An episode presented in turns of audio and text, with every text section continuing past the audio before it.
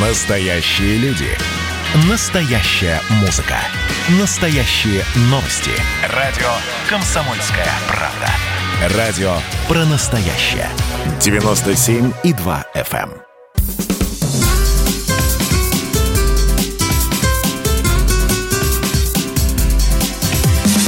Программа с непримиримой позицией. Вечерний Мордан. Всем здравствуйте! В эфире радио «Комсомольская правда». Я Сергей Мордан. Я Мария Баченина. Здравствуйте. С выходных э, фамилии звучит особенно. Некоторые пишут, э, чтоб ты сдох, Мордян. Вот, а другие пишут Мордан. Это какая-то азербайджанская фамилия. Но сейчас это особенно актуально. Так я почему Знаешь, и мои вспомнил. татарские друзья называют меня Бачинулина. Каждый, Бачинулина? как ему удобно. Конечно, ну нравится людям, почему нет, я не обижаюсь. Ну ладно, давайте про главное. Нет, самое главное это вот ну что. WhatsApp, Viber 8 967 200 ровно 9702. Пишите ваши сообщения, комментарии. А трансляция в Ютубе началась. Кому удобно, заходите, смотрите, пишите э, свои комментарии в чате. Самое главное, вот только зашли, не забывайте сразу поставить лайк. Проклятый робот Гугла иначе не показывает русские патриотические ресурсы. И, конечно, подписываемся на телеграм-канал Мардан. Итак, главные новости сегодняшнего дня. Нет, нет, это не армяно-азербайджанская война, совсем вы ошиблись. Курс евро превысил 92 рубля. Вот это вот новость. Ну, а доллар, соответственно, никак не может дотянуться до 80, пока что 79 рублей 16 копеек. Подрос за тоже. одну зеленую бумажечку. Что значит подрос? За месяц на 3 рубля он подрос, на минуточку. да слушай, за ну, месяц на 3 тут рублика. каждый рубль в курсе, как серпом по сердцу. А вот дальше мне интересно. а, раньше бы... То есть это обсуждалось бы абсолютно всеми во всех гостиных и во всех вагонах метро, а тут народ э, обсуждает все что угодно, но только вот не то, А что, то, что касается, то, то, что касается его напрямую. А в магазин что тоже не ходят? Ну, э, слушай, если каждый день мы будем думать о том, что а, рубль и любой наш товар привязан к доллару, мы с ума Да, так сойдем. Любой наш товар, Пандемия, любой спасибо наш ей. товар привязан к доллару. Это понятно. Просто знаешь, как э, кому война, кому мать родна. Пандемия тоже сделала немножко хорошего. Ну, лучше мне делать, конечно, все равно. Хотя бы перестали нервничать по поводу доллара. Ну ладно, хорошо. Да. А, следующая моя очередь, друзья мои. Давайте я начну вот с такого. Я приеду в Южную Корею, лично привьюсь российской вакциной и поеду. Я процитировала сейчас слова президента России Владимира Путина, потому что он намерен сделать прививку от COVID-19. И об этом глава государства заявил во время телефонного разговора с лидером Южной Кореи Мун Дже Ином. Надо же, с первого раза это сказала. Все? Хорошо, молодец. Ну и третья новость, мы ее подробно сейчас будем обсуждать. Вот вам э, забрасываю пока что. Началась третья за 30 лет армяно-азербайджанская война. Они снова хлещутся за Нагорный Карабах. Поехали. Вечерний Мордан. А, Ну, она началась 12 июля, если уж Эта история да? началась в 1988 году. Я еще не успел уйти в армию, где-то Я бы сказала, в 905-м с, пол, с, пол- с полгодика оставалось Ну. до этого, как э, Верховный Совет, э, не помню, ну, Нагорно-Карабахской АССР принял э, решение о том, что они выходят из состава Азербайджанской ССР, но в армянскую они вступить не успели, потому что тут же начался конфликт. То есть вот просто, чтобы было понятно, кто помнит, кто не помнит, неважно, распад Советского Союза, вот полномасштабный, настоящий, с кровью, с настоящей человеческой кровью начался с Нагорного Карабаха с 1988 года, потому что заполыхало тогда абсолютно все. А начались волнения в Армении, начались волнения в Азербайджане, создая- состоялась э, сумгаитская резня, потом состоялась резня в Хаджалы. Вот. э, Было, ну, наверное, более чем по миллиону беженцев э, с той и с другой стороны. Нет, это все не в один год случилось, потому что полномасштабные боевые действия, вот, ну, собственно, как бы первая Азербайджано-армянская война, она закончилась, по-моему, в 1994 подписанием так называемого Бишкекского протокола о прекращении огни. Ну, то есть, ну, вот считайте, 5 лет полноценных боевых действий, из-за чего война шла. А, ну, Да по-простому. По Карабах... По-простому, по-простому не получается. Ну, вот, подожди, вот можно по-простому, потом по-сложному. Ну хорошо, скажи по-простому. Ну, по-простому. Нагорный Карабах – спорная территория. А, собственно, как, как ее только не называли, и самостоятельной, и субъектом, и так далее. Но в любом случае Азербайджан говорит, что это наша территория, а армяне как-то с этим не согласны. Вот по-простому. Да, но это если совсем по-простому. Ну, а если взять чуть посложнее, то все происходило следующим образом – После 1917 года вот э, эта проблема и возникла. До 17 года был просто набор э, губерний Российской империи, в том числе Эриванская, в том числе Нахичеванская, по-моему, ну и ряд других.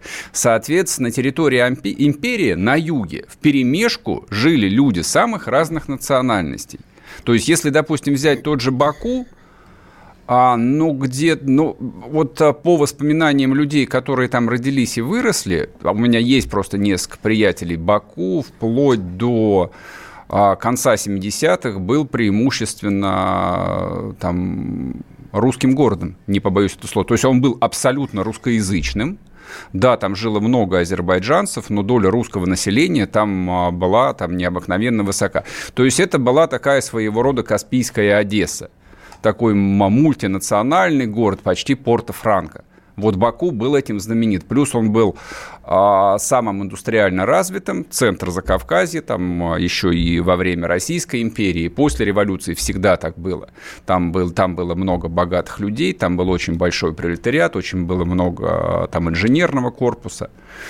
А, и все на глазах стало меняться, там, наверное, там с 50-х, 60-х годов, когда из сел, в том числе из азербайджанских, стали уезжать люди в города, и вот а, он постепенно стал превращаться именно вот в столицу современного Азербайджана, где, да, там как бы живут там почти одни азербайджанцы после всех этих событий, люди говорят на азербайджанском языке, и, соответственно, ну, помимо там вещей, в общем, объективных и объяснимых, легко объяснимых, возникли вещи необъяснимые. Вот резня, 30-летняя резня вокруг Нагорного Карабаха, это из области, с моей точки зрения, необъяснимо. Я понимаю, что мы с Бачейной как бы люди там совсем не заинтересованные, не вовлеченные для нас это событие, которое происходит там не с нами где-то там. Да, это правда. По ощущениям мы даже обсуждали заказ кадром наше отношение к Беларуси и наше отношение к армяно-азербайджанскому конфликту. И знаете, я так удивилась, понятно, что Сергей и вот Валентин Алфимов с ним сначала говорила, они сказали то, что у меня в голове, но все равно вот чувства меня все равно удивляют. Вот как-то так. Ну, да, вот и, и, и тем не менее, а, было всего три войны. Первая война началась а, там в 1988 закончилась примерно в 1994 Самая кровавая, самая трагичная история, которая вот а, там заложила, я не знаю, там на десятилетия вперед эту непримиримую вражду между армянами и азербайджанцами по очень простым причинам. То есть, действительно, с обеих сторон были пролиты реки крови, причем а, реки крови там невинных мирных людей. Да, резня была. Да, это, это, это, это вот то, что там а, и обеспечивает там разлом без дна. И особенно нам там выяснять, а, кто в этом прав, кто виноват, занятие совершенно бесперспективное. Там я в свое время вел очень много этих, раз... Ну, там не то что разговоров, я расспрашивал людей и с той, и с другой стороны, и для себя давным-давно а, сделал вывод, что одной объективной правды не существует нет одной объективной истории. Каждая историю рассматривает под своим углом зрения. Кто-то вспоминает Самугаид, кто-то вспоминает Хаджалы, кто-то вспоминает армянских беженцев из Баку, кто-то вспоминает таких же азербайджанских беженцев из Армении. То есть вот эти вот встречные потоки, там из сотен тысяч людей, они тогда и возникли. Я в своей жизни встречал и армянских беженцев из Баку, и я там а, позже встречал таких же азербайджанских беженцев из Карабаха. Вот. И, да, и у, и у каждого одна своя беда. Но а, вот в эту чужую, казалось бы, историю всякий раз вовлекается Россия. И вот здесь хочу прочитать. Слушатели пишут, какая для нас разница, кто из них прав? Вы серьезно? Сейчас не бывает практически ни одного конфликта на планете, чтобы было все равно, кто из них прав. Потому что вовлеченность в геополитику мирового масштаба, это касается практически каждой страны. А уж я ядерных держав, ну, тут вообще говорить не о чем. Здесь смотрите, собственно, почему там эта тема очень острая. А, но объективно весь Южный Кавказ, все за Кавказе, вот давайте как бы называть вещи своими именами. Это зона жизненных интересов России. Это пункт первый. Несмотря на то, что 30 лет все живут в своих независимых государствах, тем не менее, все соглашались по умолчанию или даже без умолчания с тем, что гарантом и, так сказать, а, распорядителем относительно мирной жизни на этой территории по-прежнему остается Российская Федерация. Так же, как было до этого 200 лет или больше – по-моему, где-то в 1720 году вот там а, появился русский императорский штандарт, и более-менее люди начали там а, мирно жить. Ну, по крайней мере, не резать друг друга в таком вот обыденном ежедневном порядке. Вот, собственно, так происходило вплоть до там, конца 80-х годов 20 века. С тех времен состоялось уже три войны. А в 2016 году был достаточно острый конфликт э, там, с применением и тяжелой артиллерии, и стрелкового оружия, и чего угодно. То, что происходит а, в Нагорном Карабахе сейчас – ну, оно уже сегодня, а, я бы сказал, бы, производит сильное впечатление. То есть в боях а, принимают участие десятки танков, я так понимаю, тысячи солдат. Счет убитых идет на десятки ежедневно с той и с другой стороны. И очевидно, что Россия на все это смотреть не может безучастно. Но не потому, что в Кремле гуманисты сидят, а все по той же самой причине, которую я сказал. Потому что Россия гарант – и это зона жизненных интересов России. И что делать в этой ситуации, мы с вами продолжим обсуждать через небольшой перерыв. Не уходите, скоро вернемся. Это было начало. Это действительно история, которая будоражит. Так вся страна обалдела. И Россия родина слонов, она от океана до океана, да. И мы, мы всегда правы, мы никогда не сдаемся. И самое главное, что же будет дальше? Комсомольская правда. Это радио.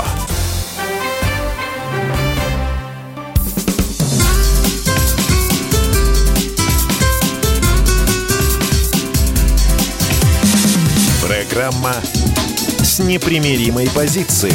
Вечерний Мордан.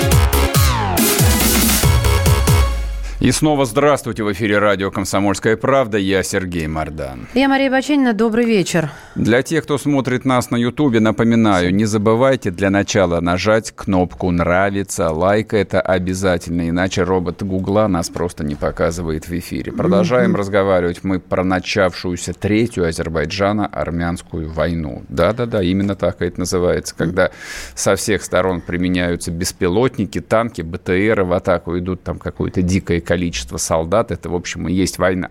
Значит, смотрите, что обсуждается, в каком контексте идет спор. Участвует Россия во всем этом, не участвовать. Э, я сразу оговорюсь, а, а, с военной точки зрения, конечно же, ни в коем случае не участвовать. Абсолютно. Вот, это точно не война России а, ссылки на то, что Армения является член, член, членом, членом ОТГБ, а, как бы оно здесь не работает, потому что пока что война идет на территории Нагорного Карабаха, не признанной, в том числе и Арменией, а, независ... непризнанным государством. Собственно, до тех пор, пока иностранный, ну, в данном случае азербайджанский или турецкий, не дай господи, солдаты не появятся на территории независимой Армении, как бы наше дело традиционное, всех умиротворять. Но, в общем, как бы это и есть сверхзадача, просто посадить обе стороны за стол переговоров. Удастся ли это или нет, а, честно говоря, большой вопрос, большое ожесточение, но, по крайней мере, давайте попробуем выяснить э, мнение обеих сторон. С нами на связи Ара Абрамян, президент Союза армян России. Ара Аршавирович, здравствуйте. Добрый вечер. Добрый день. Скаж... Добрый день. Скажите, Добрый вечер. скажите, пожалуйста, удастся России посадить за стол переговоров и в этот раз армян и азербайджанцев или нет? Знаете, это очень такой сложный вопрос, э, потому что это очень организованно, э, значит, ну, нападение на Нагорный Карабах со стороны Азербайджана и Турции – это так однозначно, я не знаю. Это надо, чтобы у азербайджанцев и турецких властей хватало мужества и мудрость, чтобы согласились э, именно э, руководство России, чтобы очередной раз чтобы это остановили это очередной раз, потому что уже один раз недавно, вы знаете, остановился. Да уже два раза это было. Да, это уже два раза было. Вот это сейчас я почему говорю очередной раз, чтобы они остановили эту войну. войну. Россия правоприемник Советского Союза, там у нас много других договоров есть, договора есть. Я не хочу это идти глубоко история, но я надеюсь, надеюсь, что это так будет. Я оптимист, я верю, потому что это выгодно обоих сторон. Если пять минут раньше мы остановим, значит меньше людей будет гибнуть обеих сторон. Со стороны Азербайджана и со стороны армян. Согласен. Это надо немедленно сделать. И мы как раз Союз армян Россия обратился и президенту, и всем э, здоровым, сильным, интеллигентной элиты России, в том числе прессу, чтобы, если возможно, создать такие условия, чтобы остановили эту войну. Второй мы обращались, чтобы территория России, чтобы не было никакой конфликт между азербайджанцами и Арменией. Это понятно. Армения. Позвольте, я вас прошу. Да. Я вот да, э, да, сегодня, когда готовился в эфире, наткнулся на несколько новостей, в которых ссылались э, на вас конкретно, на Ару Абрамяна, президент Союза армян России, о том, что mm-hmm. якобы вы призвали армян, живущих в России и граждан России, вступать в добровольцы. Это так или нет? Нет, это не так. Э, дело в том, что сколько нас создан специальный оргкомитет, чтобы не было провокации, не было вот такой, то, что вы говорите. Э, у нас единый информационный канал. Э, у нас был вопрос один. Ой, что такое прерывается у нас? Алло. Да, да сейчас слышим нормально опять, да. вернулась. Угу. Да, все, спасибо. Продолжайте. Да. Э, у нас э, создано специальный оргкомитет, чтобы не было провокаций, лишних что-то, какой-то информация, чтобы не распространяли неправильную информацию. У нас есть соответственные люди, которые это, за это отвечают. У нас один из вопросов был оказание гуманитарной помощи Армению и Арцаху. И один из них вот мы обсудили, вот, в связи вот это э, вопросы, очень много армян, очень много, это тысяча людей, там, не знаю, я не хочу цифры сказать, очень много, десятки. Они обращались к нам и обращаются, что поехать там добровольцами. Мы им говорим, что у нас прямой связь с Арменией, с Азербайджаном. Они не нуждаются ни одного добровольца. Да, Арцахом. Арцахом и Республика Армения. Ни одного добровольца они не ждут и не, не, не нуждаются. Мы им говорим, пожалуйста, оставьте ваши телефоны, нам не нуждается, не надо вот обострять ситуацию. Вот, вот о чем идет речь. Скажите, скаж... я понял. Да. Скажите, пожалуйста, а российские армяне вообще должны воевать в Карабахе или нет? А, ни российские армяне, ни российские граждане, что такое должны или не должны, никто не должен. Это война между, это совсем не то должна, это немножко никто ничего не обязан воевать. Я понимаю. Я, не, я, не, я, не, я не про это сейчас спрашиваю. А почему, а, собственно, как бы вот вы представляете там а, не просто диаспору, а вполне себе общественную организацию, представляющую российских армян. А почему вы не говорите о том, что российские граждане не должны воевать за пределами России? Армяне, армяне они или не армяне, неважно. Да. Никто не обязан никто не обязан воевать где-то. Это не дело. Мы, mm-hmm. Я сначала вам говорил в втором вопросе, когда мы не должны здесь провоцировать, чтобы был конфликт здесь mm-hmm. между... Эта война идет там, кто хочет там э, конфликтовать, пусть идет там, вон там идет война, воюет и конфликтует. Это не наше дело. Согласен, Это Россия, согласен. российские законодательства. Спасибо, здесь. спасибо. Мы, Спасибо большое. Ара Абрамян был с нами президент Союза армян России. Говорим о начавшемся, очередном начавшемся конфликте на территории Нагорного Карабаха. Это непризнанная армянская, я не знаю, как сказать, республика, государство, непризнанное армянское государство, да, которое, собственно, вот является с точки зрения мирового законодательства и российского, и армянского, кстати, территорией Азербайджанской республики. При этом там живут только армяне, азербайджанцы, которые жили там до 1988 до 1994 года, все оттуда выехали, естественно. Вот, поэтому, в общем, вот такая вот история. Ладно, да, ну... по, да, попробуем разобраться дальше в этом конфликте. Мы хотели дать слово представителям а, азербайджанской стороны, но вот пока не удается нам созвониться. Ну, а, дозваниваться. Да, слушатели, которые нам пишут о том, что мы представляем а, а, возможность высказаться только армянам, нет, нет это, это не совсем нет, так. Нет, нет, нет, нет. А, я просто сразу оговорюсь, что мы предложили свою площадку и послу Армении, и послу Азербайджана для того, чтобы они могли, в общем, озвучить позицию своих стран. Но и тот, и другой посол, видимо, сочли ну, прав- правильным сегодня промолчать. Ну а что тут говорить? Вот, честно говоря, какой смысл говорить дипломатов, когда вовсю разговаривают не просто пушки, а РСЗО? И огнеметы армейские разговаривают Наша там с тобой сейчас. задача, мне кажется, даже другая. Не э, выяснить, кто прав, кто виноват, не выслушать мнение, а выяснить, в качестве кого может выступить э, Да. Россия в этом Да, конфликте. да, да, и да. это действительно очень и очень важно. А это, собственно, как бы для нас самое интересное. Да. С нами на связи Игорь. Так, Дмитриев есть? Да, сейчас мы, сейчас мы попробуем связаться с Игорем Дмитриевым. А, Он политконсультант, автор телеграм-канала «Русский ориенталист», большой специалист по проблематике Закавказья и Южного Кавказа. Как только наши звукорежиссеры дозвонятся, мы его выведем в эфир, а мы пока поговорим с Мафией.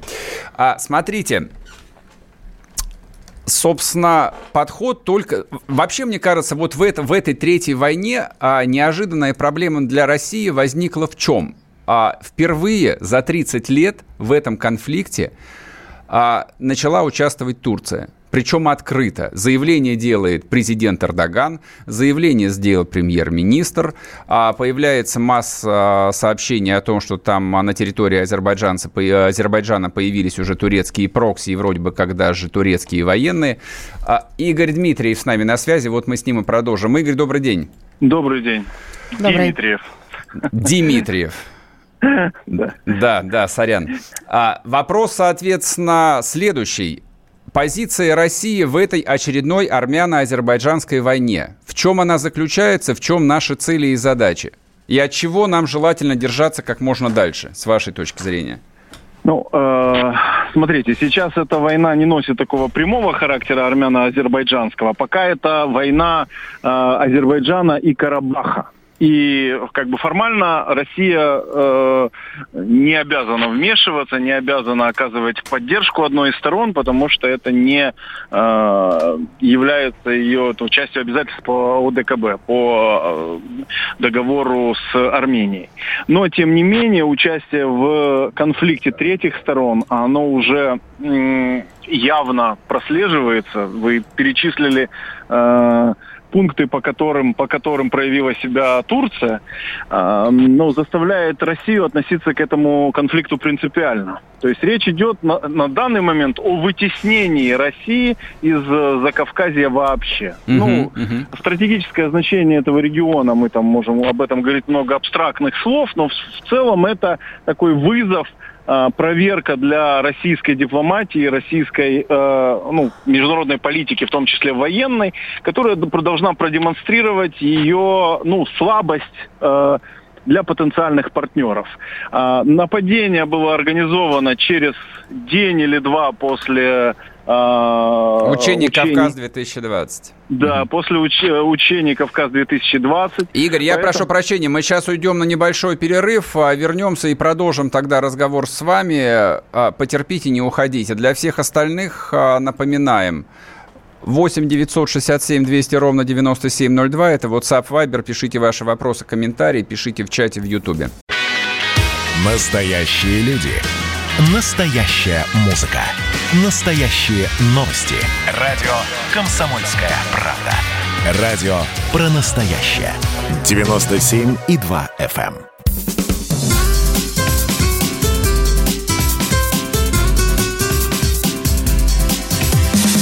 Программа с непримиримой позицией. Вечерний Мордан. И снова здравствуйте. В эфире радио «Комсомольская правда». Я Сергей Мордан. Я Мария Баченина. Добрый вечер. А с нами снова на связи Игорь Дмитриев, автор а, телеграм-канала «Русский ориенталист», Игорь, добрый вечер политконсультант. снова. Игорь правильная фамилию сказал в этот раз. Да, в Слава этот раз, богу. да. Но ничего, Сергей, это как бы ошибка преследует меня всю Да жизнь. я даже не сомневался в этом. Я вот сейчас прочитаю коротенький кусочек из а, вашего телеграм-канала. Вы тут репостнули пост от тайной канцелярии, просто чтобы слушатели быстро вошли в контекст. Эрдоган плюнул в сторону России, спокойно заходит на поле, отодвигая нашу страну на периферию. Заявление, сделанное президентом Турции. Несколько пунктов. Пришло время время покончить с оккупацией Армении территории Азербайджана. Армения должна немедленно уйти с азербайджанских земель, на которые она вторгнулась. А те, кто за 30 лет ничего не сделал для урегулирования конфликта, имеется в виду, видимо, Россия, США и Европа, теперь выступают с заявлениями. Наоборот, они делают все для того, чтобы затянуть проблему. И так далее, и так далее, и так далее. А, знаете, а, я вот вброшу вам, а вы ответите, а, какие у меня впечатления возникли после этого краткого пересказа речи, так сказать, турецкого султана. Военное столкновение с Турцией для России – вопрос самого ближайшего будущего. Однозначно, но, этот, но это столкновение будет носить, может быть, не тот характер, как мы э, представляем себе, э, будучи воспитаны на фильмах о Второй мировой войне, а будет иметь так называемый гибридный характер, да, когда э, турецкое влияние будет распространяться не только с помощью э, турецких вооруженных сил, каких-то прокси-отрядов, мягкой силы так называемой. Между прочим, мягкая сила и турецкое влияние, оно уже здесь с помощью, как минимум, турецкого сериала «Великолепный век», который влюбил в себя население не только мусульманских регионов России, но ну, и значительную часть э, славянского населения. То есть Турция продвигает не только границы своего государства, как, допустим, на севере Сирии, выходя на те э, Э, те рубежи, которые они заложили еще при последнем османском парламенте, который так э, специальную клятву давал э, с обещанием выйти на эти границы и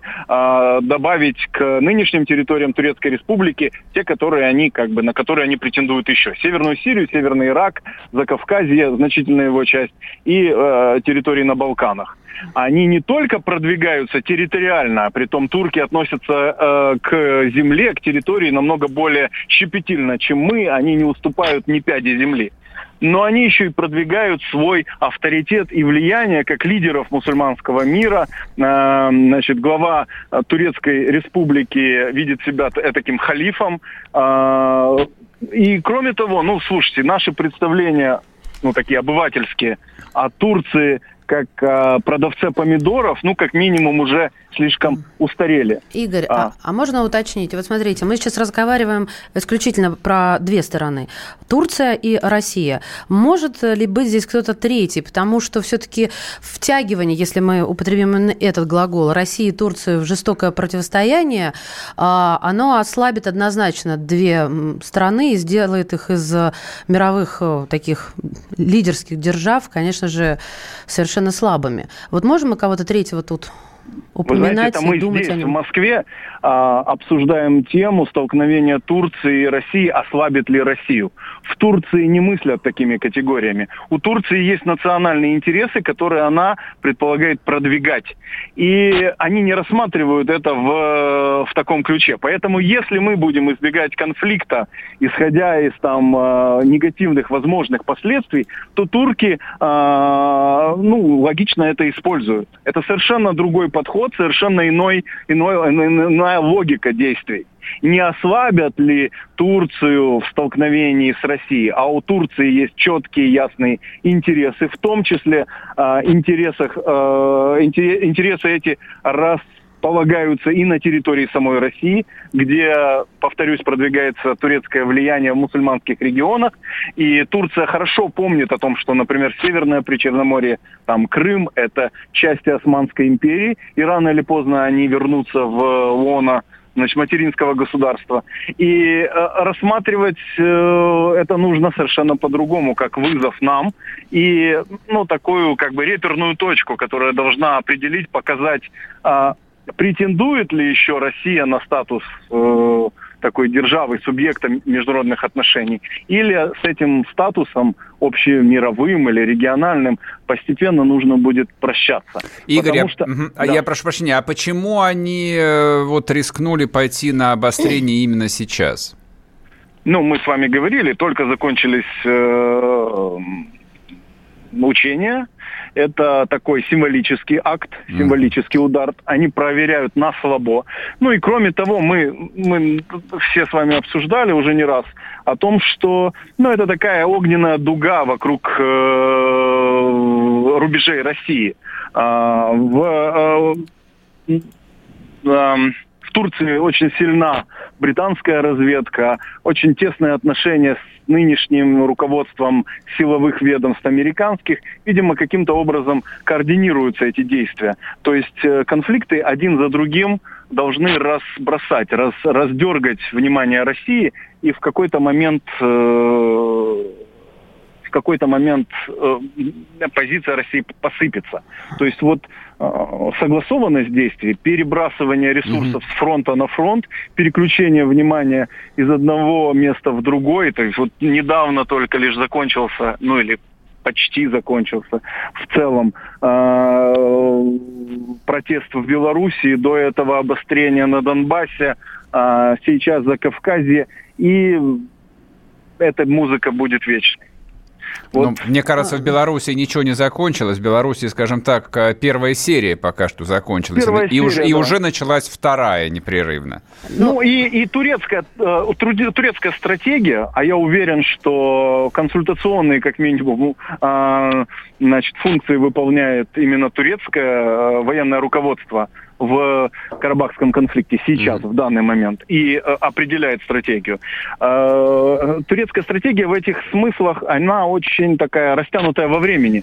То есть они планируют свои комбинации на много лет вперед. Не так, как мы там ситуативно реагируем на э, возникающие вывоз, вы, вызовы а на годы вперед они а, на, на, накатывают, отбирают какую-то, отрезают часть территории, закрепляются на ней и продолжают, продолжают, продолжают давление, Но... которое из дипломатического переходит в военное. Но простите это... меня, это всем, это что, и все будут сидеть спокойно смотреть на это, вот на а, претендующую на лидерство в мусульманском э, мире, да, а, попытки Турции и турецкого президента, и все будут сидеть и ждать, когда же это случится окончательно? Ну, по факту так и происходит происходит. Ну, кто пытается противостоять Турции в этом плане? Франция, как ни странно. То есть ее основной геополитический такой оппонент Франция. И, кстати, а, после выборов, э, на которых победил Никола Пашинян, ну, влияние Франции в, в Армении довольно ну, значительно сейчас. И даже эксперты некоторые предполагают, что это даже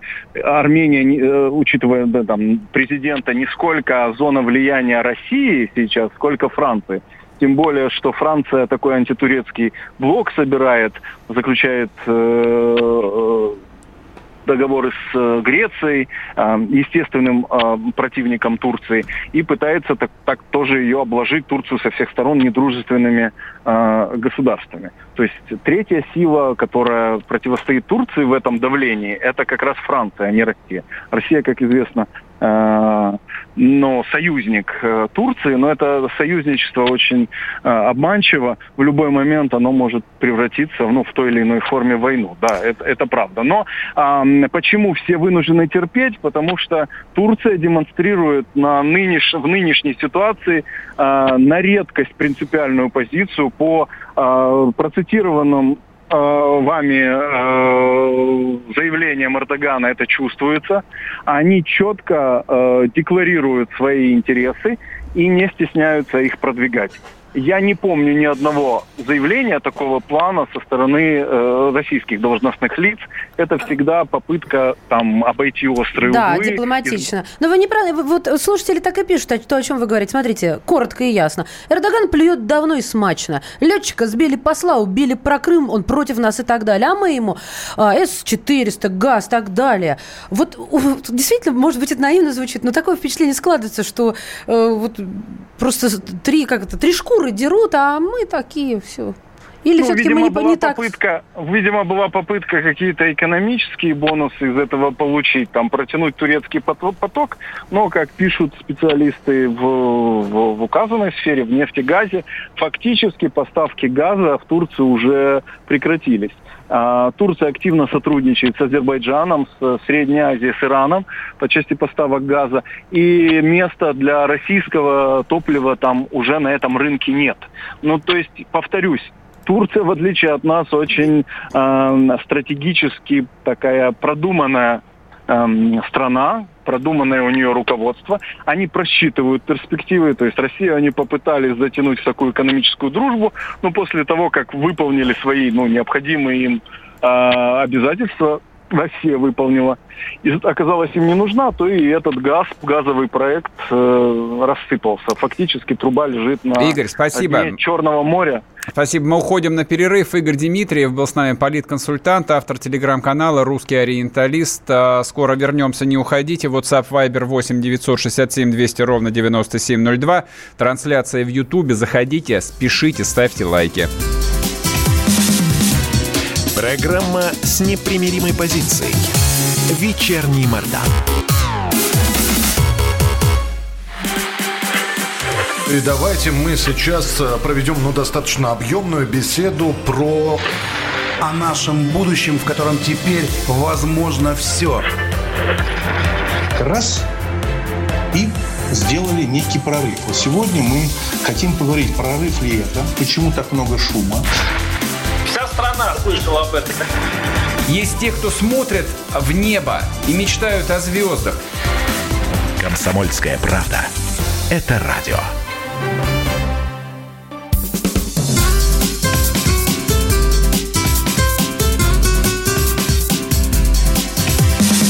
Программа с непримиримой позицией. Вечерний Мордан. И снова здравствуйте. В эфире радио «Комсомольская правда». Я Сергей Мордан. Я Мария Баченина. Добрый вечер. Смотрите, в прошлом куске мы говорили с Игорем Дмитриевым по поводу актив... невероятной активности Турции в этот раз а, на Южном Кавказе. Ну, вот то, что мы называем Закавказьем, вообще-то это Южный Кавказ. Собственно, вся эта третья армяно-азербайджанская война, это фактически вот такой пролог, ну, как я вот э, вижу и слегка побаиваюсь от того, что сейчас произнесу, пролог э, конфликта России и Турции. То есть он не случился в 2015 году в Сирии, ну, потому что мы сдали назад, называя вещи своими именами.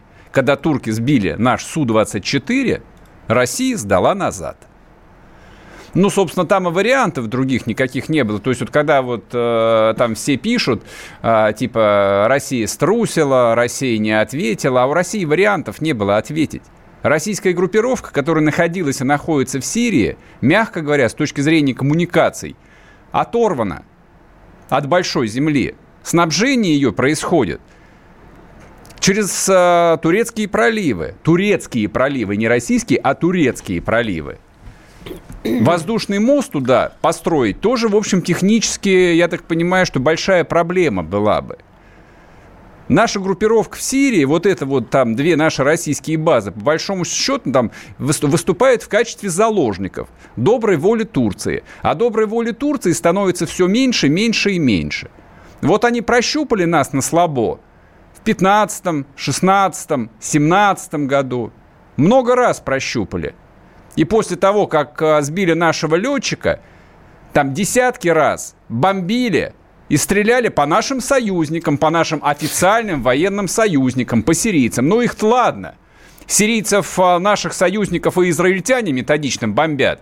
Мы же по Израилю тоже там а, Искандера не запускаем при всем при этом. По необъясним, не меня, по необъяснимой причине. Тоже, очень объяснимой тоже не очень, не очень. Пон... Но даже израильские самолеты не сбиваем все равно. То, по необъяснимой причине. Вот ты договоришься до международного конфликта.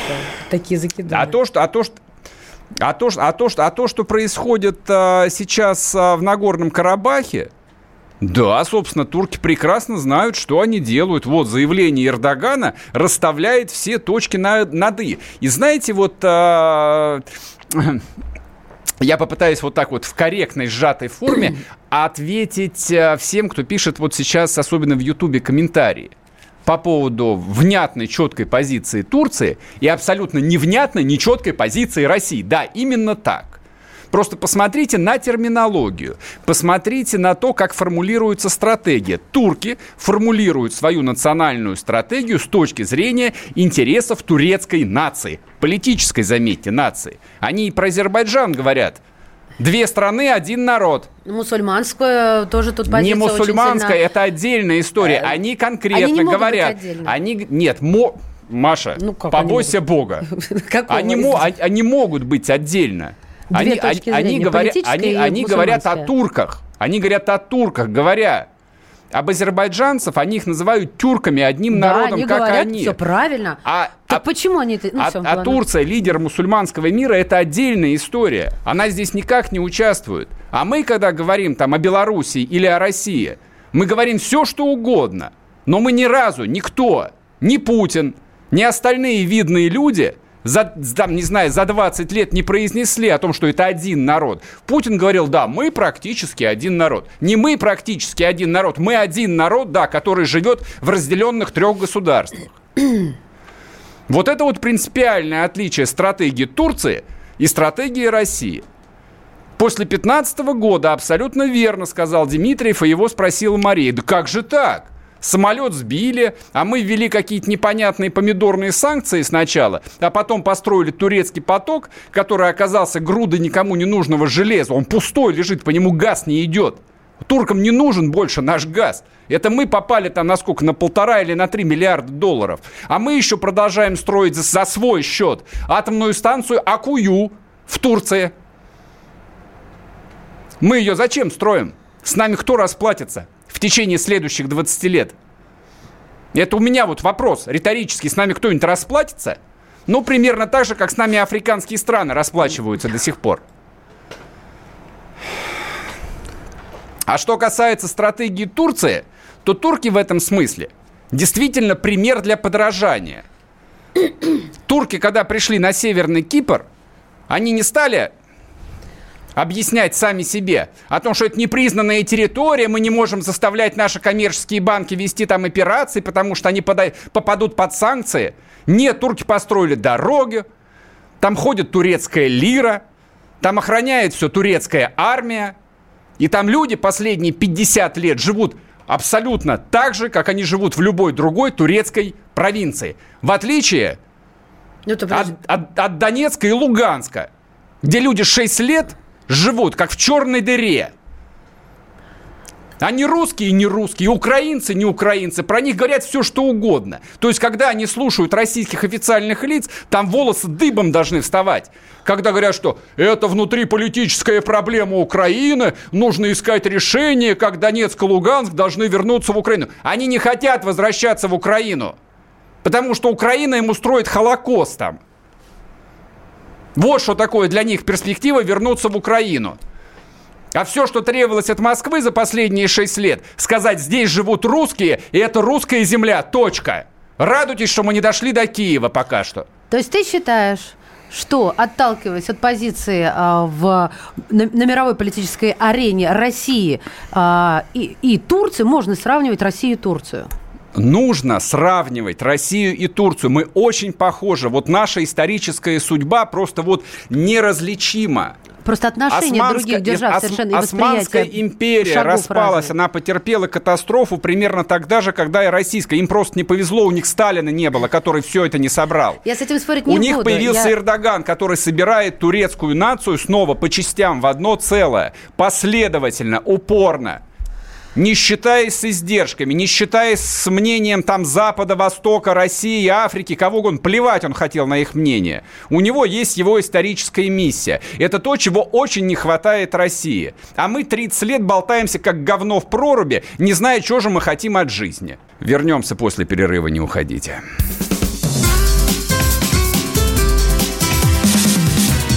Программа с непримиримой позицией. Вечерний Мордан.